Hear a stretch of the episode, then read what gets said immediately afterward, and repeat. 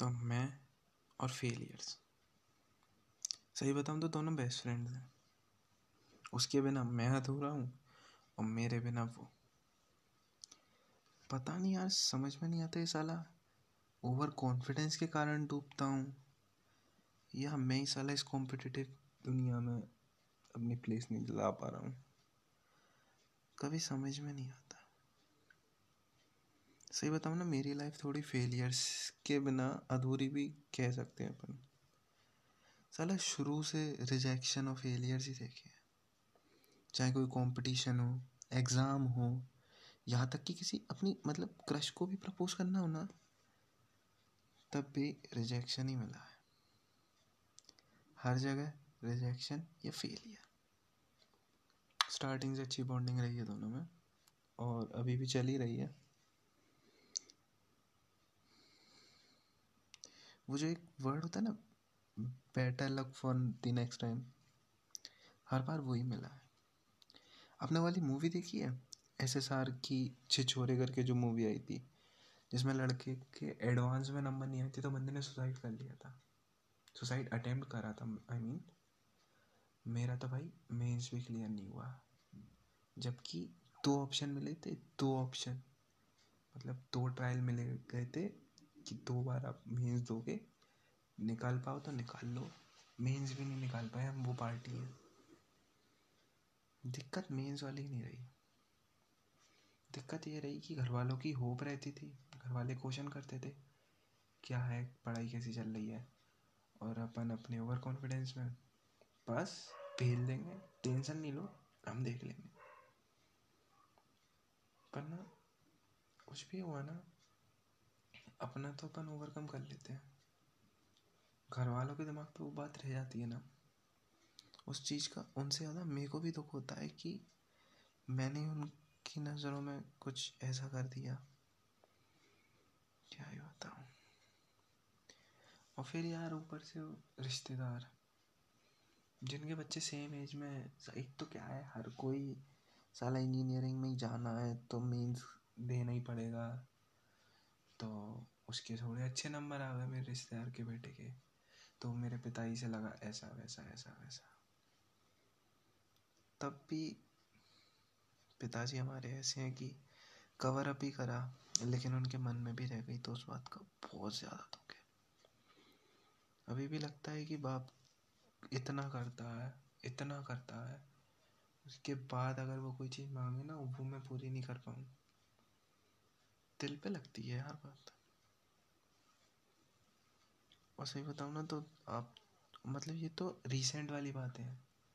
Starting से बताऊँ ना स्कूल में कोई भी कंपटीशन हो, कैसा भी कंपटीशन हो बेंचुद हारना तो लिखवा के लाया हूँ मैं। पता नहीं क्या है एक बार तो ऐसा भी था कि डांस कंपटीशन था। मैं डांस कर लेता हूँ और फिर क्या है, पूरी ज़िम्मेदारी मेरे ऊपर ही थी क्योंकि मैं उस पर्टिकुलर उसका लीडर भी था हेड भी था, सब कुछ मैनेज मेरे को ही करना था। मैंने जितने जो मेरी पार्टनर में जो लीडर थी, मैंने उसको मतलब ये तक बोल के रखा था, मैं ज़ुबान दे रहा हूँ, मैं जीता, मैं जीतूँगा। मतलब अपना, अपनी पूरी टीम जीतेगी। पर एज इट इज़ वहाँ पे भी हार गए। हारे ऐसे वैसे भी नहीं, चार पोजीशन थी। मतलब चार ग्रुप ने ही पार्टिसिपेट किया था, उसमें भी हम थर्ड तो इससे ज़्यादा कुछ बोलने के लिए बचा भी नहीं था। उस बंदी से मैं निगाह भी नहीं मिला पा रहा था, इससे मैंने बोलता ज़ुबान दे रहा हूँ, ज़ुबान दे रहा हूँ। ये ओवर कॉन्फिडेंस ही डुबाता है साला। फिर भी ये सब तो चलता ही है। क्रश थी हमारी गए। बहुत टाइम से बात चल रही थी अच्छा इंटरेक्शन था। प्रपोज कर दिया रिजेक्ट हो गए। ठीक है भैया। कोई दिक्कत नहीं। उसके बाद भी क्या ही। और फिर पता है रिसेंटली आईआईटी मद्रास ने एक कोई नई डिग्री निकाली है तो फिर ऑनलाइन डिग्री है वो। उसमें मुश्किल से बत्तीस हज़ार लोगों ने एडमिशन लिया। वो उसका एंट्रेंस एग्ज़ाम दिया था। उसमें से आठ हज़ार सेलेक्ट हुए केवल। मतलब बहुत कम कंपटीशन था मतलब बिल्कुल ना के बराबर ही कंपटीशन था ये। रेदर देन अगर जेई से आप इसको कंपेयर करो। भाई, वो भी क्लियर नहीं हो पाया। और जबकि उसमें तो मैं पूरा ऐसे था कि damn sure bro damn sure bro और सही बात बताऊँ ना, लोगों को लगे कि मतलब कवर अप कर रहा है, लेकिन एक मार्क्स से ही रह गया। केवल एक सिंगल मार्क्स से। लोगों के लिए आसान है, लेकिन झेलती नहीं है चीज़ें। सेल्फ डाउट होता ना, वो आ जाता है कभी कभार। और फिर इससे भी इंटरेस्टिंग आपको एक बात बताऊँ। लॉकडाउन में वो नहीं सीन नहीं चला था? वो पूल की मतलब फ़ोटो डाल दिए दो बंदों ने अपने स्टोरी पे। जैसे लेफ़्ट में एक लड़का है राइट में दूसरा लड़का है। ए और बी आप वोट करो ए या फिर बी जिसका ज़्यादा परसेंटेज ऑफ़ वोट आया, वो जीत जाएगा तीन बार खेला। तीनों बार आ रहा तीनों बार आ रहा हूँ, तीनों बार। सेल्फ डाउट आता है, लेकिन फिर वही हो जाता है ना कि कॉन्फिडेंस इतना है ना, जैसे तुम मेरे आगे कोई नया कंपटीशन रख दोगे I will restart the game मेरे लिए कोई बड़ी बात नहीं है। देख लूँगा। तो मैं, मेरे पास वाला एटीट्यूड है कि हाँ भाई, जिसमें तो मैं ही, इसमें तो मैं ही, इसमें तो मैं ही जीतूँगा, कोई नहीं आने वाला मेरे आगे पीछे। फिर भी ना वो सब चीज़ें चलती रहती हैं, चलती रहती हैं। अभी रिसेंटली वाली बात बताऊँ। कॉलेज में था डांस कंपटीशन